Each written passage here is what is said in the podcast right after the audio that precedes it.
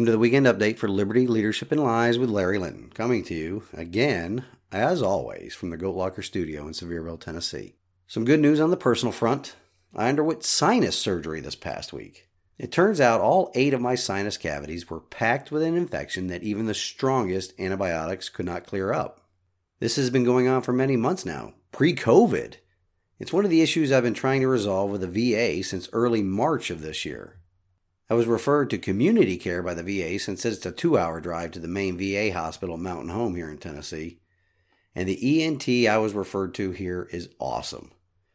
After a couple of CT scans and some treatment with some powerful antibiotics, my ENT recommended surgery to scrape the sinuses out and to also correct a severely deviated septum. I'll blame the deviated septum on my older brother and the many times he broke my nose growing up. But that's another story, or stories for another day, though. And what was scheduled as a 45 to 60 minute procedure turned out to be a little over two hours under the knife. What an experience, I tell you what. I have undergone several surgeries in my lifetime as a civilian, an active duty sailor, and now as a veteran. This was by far the most painful and uncomfortable, but also the only one that had an immediate positive impact on my quality of life once the splints were pulled out of my nasal cavity. Yes, I said splints, plural, pulled out of my nasal cavity.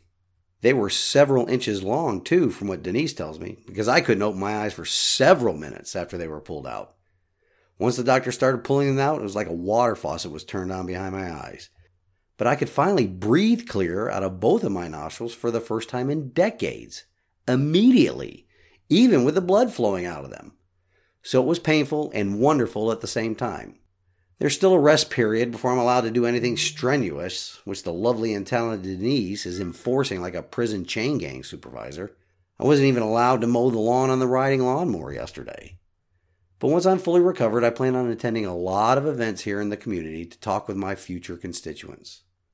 On the campaign front, I'm working on some procedural issues with getting the campaign donation plug-in working on both the Facebook page and the website.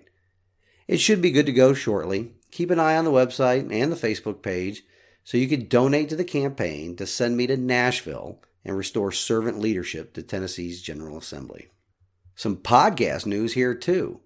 The podcast is about to reach a milestone of over 3,000 downloads. And to mark this milestone, Kaylee and I decided we will be giving out a podcast t shirt to celebrate this event. If you would like to be entered for a random drawing, sign up to follow the blog on the website of libertyleadershipandlies.com. Send an email to larry at libertyleadershipandlies.com with your shirt size and shipping address. In the subject line of the email, put the word milestone. Now, on the news front, I see that the federal judiciary is once again legislating from the bench here, close to home. It seems some federal judge has decided that he can overrule the General Assembly and an executive order from the government, all in one fell swoop. Once again, I must remind the audience that all legislative authority resides in either the General Assembly of Tennessee or the Congress of the United States. Judges, presidents, and governors do not have lawmaking authority, yet here we go again. You are not breaking the law if you do not comply with a judicial decision, because a judge cannot make law.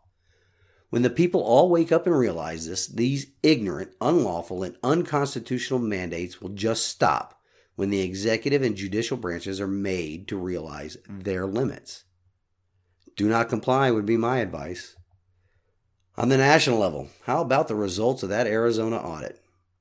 And I definitely don't mean what you're hearing on cable or network television, but actually listening to from the Arizona Senate chamber. I would say shocking, but is no longer shocking that the level the usurpers will stoop to so they can deny us our liberty, even our liberty of voting. There is no such thing as a free and fair election in the United States of America anymore, and there will not be until every state audits their 2020 presidential election results. Not a recount or a hand recount, but a full forensic audit. Also, have you seen that the child sniffer and his administration are purposely attacking our Border Patrol personnel? Are they trying to force them to quit? Do they want our southern border more open now than ever, if that is even possible? It seems to be the route they are taking to rid our law enforcement, border security, and military of people that are willing to stand in the gap between our enemies, criminals, and illegal aliens with these jab mandates or berating certain members of the Border Patrol for acting lawfully, they must want total anarchy in our republic in order for them to gain further control.